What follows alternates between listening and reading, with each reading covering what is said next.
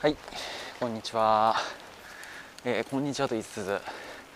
今撮ってるのが12月15日水曜日の4時45分ぐらいですかね。えーまだ日は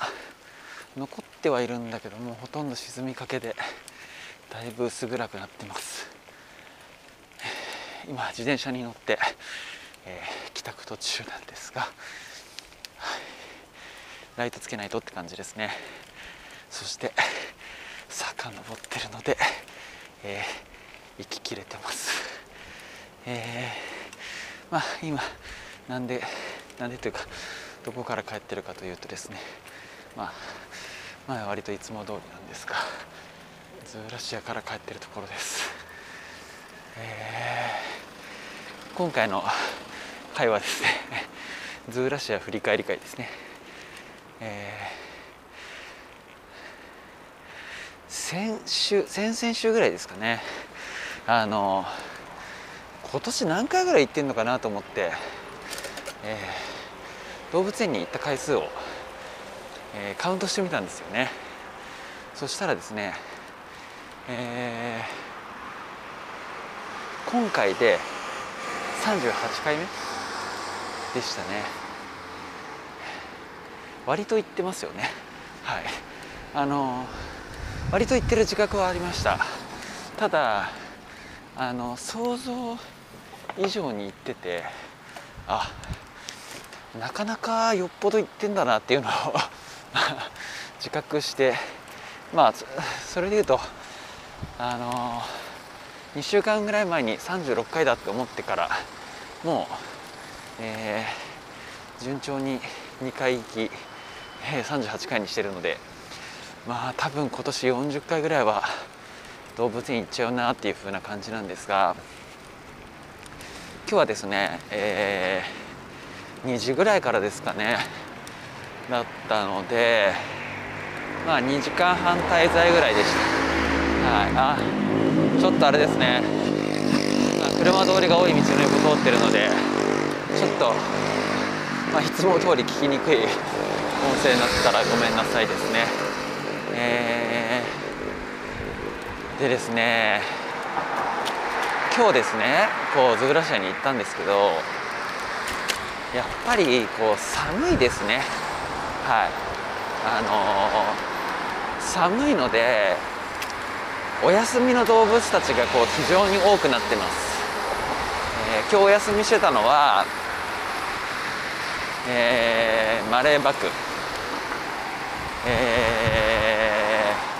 ーアカーシ・ドゥグラングール、えーあとは、えー、背筋木登りカンガルー、えー、チベットモンキー、えー、あと、えー、オオアリクイ、えー、あとはまあそんなもんですかねが、えー、とお休みしてました。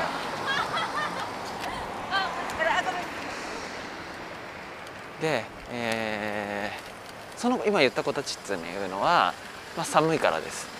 えーまあね特に、まあ、例えばですけどマレーバクだったりとか、えーアカアシドクラングールとか、まあ、東南アジア系の動物なんですよね。東南アジアの、まあ、熱帯雨林みたいなところ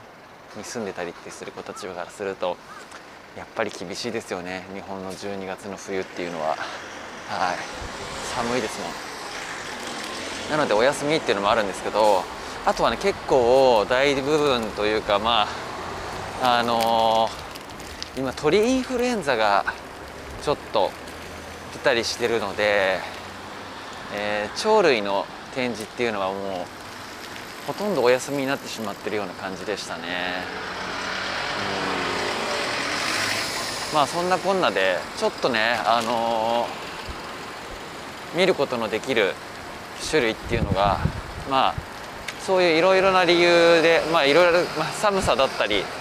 えー鳥インフルエンザだったりっていう複数の理由にはなるんですけどね。まあ減っちゃってる状態で、まあ、ちょっとね寂しいなっていうところ。あとはですねやっぱりこうあの展示してないとこまでは行ってないんですけどあの日がね落ちるのが早かったりっていうのでそのやっぱりこう展示場が暗くなっちゃうわけですよね。ちょっとその暗さが問題で、えー、要は動物の出入りとかっていうのを管理するのはやっぱ飼育員さんなわけでその飼育員さんが作業するにあたってやっぱり暗い状態だって危ないよねとかそういうこともあるんじゃないかなと思うんですけどそれでねあのズーラシア自体は4時半まで空いてるんですけど動物の展示は4時までですよみたいな感じなところが増えてて、えー、ちょっとね、えー、今までみたいに時間いっぱいギリギリまで見るみたいな感じはなかなか今できなくなってるので、えー、なんかねあのまあコンパクトにまとまって見れたかなって感じなんですけど、えー、今日ですね、まあ、特にちょっと印象深かったというか、あのー、それはですねキリンですかね、えー、キリンの赤ちゃんが生まれてるんですよ。もう生まれてるって言っても今など何ヶ月ぐらいですかね。もう割と日数経ってきましたけどあの今日、はい、今までですねちょっと歩いたりとかなんか座ったりとかっていう風な感じの動きはあったんですけど今日ねなんか走ってましたね。はい。あのー、キリンの大人のね走る姿とかっていうのは見たりすること今までもあったんですけど子供のキリンが走ってるのってあんま見ることがなくてだ今日初めて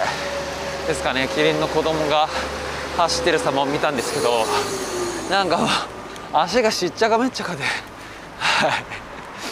結構それが 面白かったというか、ま、まだねやっぱり慣れてないんだなっていう風な印象でした、えよく、えー、キリンだったりとかシマウマだったりとか、まあ、鹿だったりとかそういう動物ってねあのね、野生動物は生まれてもうすぐ立って、ね、その生まれた直後からあの敵から逃げなきゃいけないんだと。だからすぐ立って走るんだみたいなことを言いがちですけど、うん、あの例えば人間でいうところの1歳児が立てました歩けますっていうのと、えー、ね10代20代の全力疾走できますっていうのって結構程度が違うじゃないですか。でも同じ立ってるといえば立ってるじゃないですか。キリンの子供たちのちっちゃかめっちゃかな走りを見てあのまあねそういうふうな認識はありはしましたけど改めてああの全然まだ洗練されてないんだなっていうのを感じました。ね。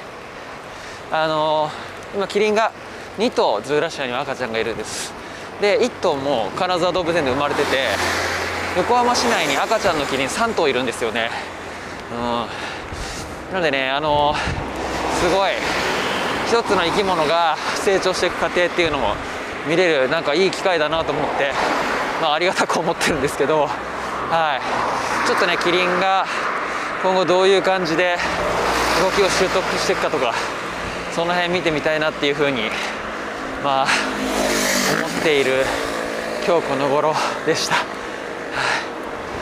えー、そんなこと以上にですね今坂が急で、はあ、ここの音声はまともに取れてるのかわからないんですが、はあ、えー、去年かな？去年はそのマレーバックの赤ちゃんが日本平動物園で生まれて、えー、その子をね生後1か月ぐらいの段階ぐらいからちょこちょこ見に行ったりってしてたんですよ。その時に面白いなと思ってたのは、えー、四つ足歩行は四つ足歩行というか四つ足ら立ってるんですよね。もう生まれてすぐの段階から。でなんとなくこうこちらの慣れてない感じのよてよて歩くっていうのはしてるんですけど生後23ヶ月ぐらいかな。で行った時にすごいね急に後ろ足に体重を乗せるようになったんですよね。後ろ足に体重を乗せてこう前足を浮かしてちょっとピョンって飛んでみたりするような動きをね立て続けにやっててあの四つ足動物って体重支えたりしてるのは基本的に前足なんですよ、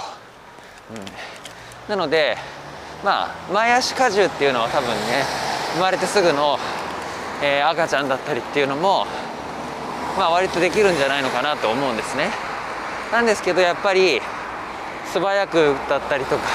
力強くだったりとかあの不安定なところを上手に動いたりとかそういうことするためにはまあ前足2本だけじゃなくて後ろの足にもだしうまいことねその重心のコントロールができなきゃいけないと思うんですけどきっと生まれてすぐの段階は後ろにこの体重を乗せるっていうのがまあうまくできないんだと思うんですよ。なんかねそれを習得していく様もうなんかねそのマレーバックの時は見れてああなんかちゃんとあの人だとね分かりやすいじゃないですか。あのただね寝ただけのところから寝返りが打てるようになってねうつ伏せできるようになって腹ばいができるようになってハイハイできるようになって捕まり立ちできるようになって立って歩いて走ってジャンプしたいみたいな。ねそういう段階踏んでっていうのがあ四つ足動物もあの見た目が四つ足っていうところが変化ないですけどちゃんとステップアップしてってるんだなっていうのを見れてねすごいね勉強になったんですよ。なのでね今年は、えー、身近なところでそのキリンが成長していく様が見れるんでねその辺をね、まあ、またじっくり観察していきたいなと、まあ、改めて思いました。今日のズーラシアでした。はい。まだですねズーラシアから我が家へは道のりは結構まだまだあるんですがもうね自転車で遡りながら喋るのがヘトヘトになりましたんで今日はこれでおしまいです。え、ちょっとねもうどう考えてもお聞き苦しい音声だなって感じですが、えー、今回もお付き合いいただきありがとうございました、えー、また次回もお楽しみに。ありがとうございました。